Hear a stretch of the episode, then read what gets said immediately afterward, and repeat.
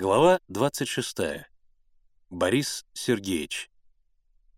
Выйдя из Губано, ребята столкнулись с директором Московского детского дома Борисом Сергеевичем, тем самым, который с Коровиным приезжал несколько дней назад в усадьбу и разговаривал с графиней. Услышав, что ребята были у Серова, он спросил: «Велел вам убираться из усадьбы?» «Нет, почему?» — удивился Миша. «Мы у него были совсем по другому делу. Я бы вам рассказал, да вот...» — он показал на Игоря и Севу. «Надо ребят отвезти». «Я вас провожу», — сказал Борис Сергеевич. По дороге Миша рассказал Борису Сергеевичу о происшествиях последних дней. Генка живописно прокомментировал его рассказ. Борис Сергеевич пожал плечами. «Здесь 2 детских дома. Оба наполовину свободны. Почему же Серов не поместил ребят туда? Непонятно». «Он решил, что Игорю и Севе будет у него лучше», — сказал Генка.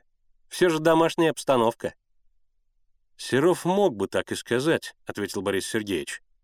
«Но он сослался на то, что детдома загружены, а это неверно».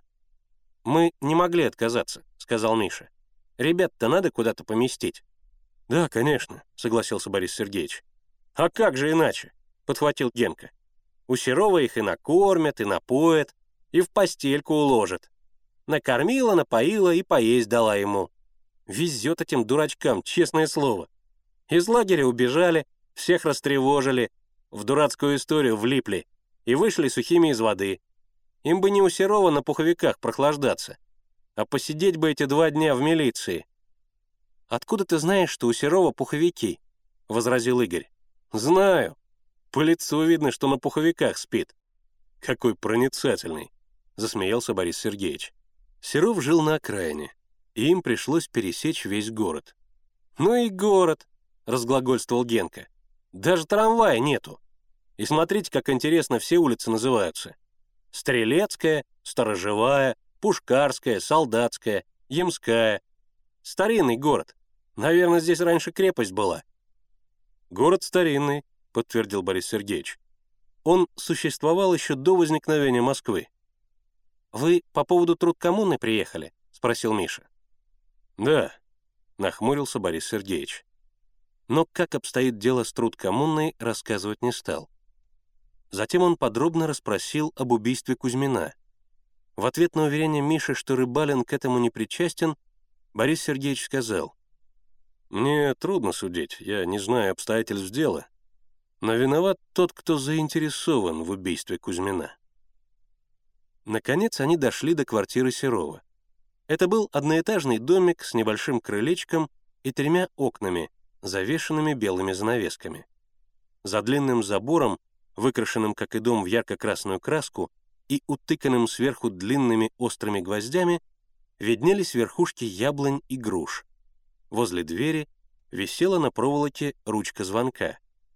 «Устраивайте свои дела, я подожду вас», — сказал Борис Сергеевич и медленно пошел вдоль улицы. Мальчики поднялись на крыльцо. Миша потянул ручку звонка. За дверью послышался металлический грохот, потом шаги. «Кто там?» — спросил женский голос. «Мы от товарища Серова», — ответил Миша. Загремели запоры, дверь открылась. На пороге стояла высокая красивая женщина в ярком халате, на котором были нарисованы зеленые и желтые цветы. «Нас прислал товарищ Серов», — начал Миша. «Я знаю», — проговорила женщина, и ее тонкие губы брезгливо искривились. «Кто остается?» Миша показал на Игоря и Севу. «Вот они». Она сделала шаг назад и шире раскрыла двери. «Проходите». Игорь и Сева нерешительно вошли в дом. Женщина сразу захлопнула за ними дверь. Несколько озадаченные таким приемом, Миша и Генка стояли на крыльце. «Я думал, что и нас обедом угостят», — уныло проговорил Генка.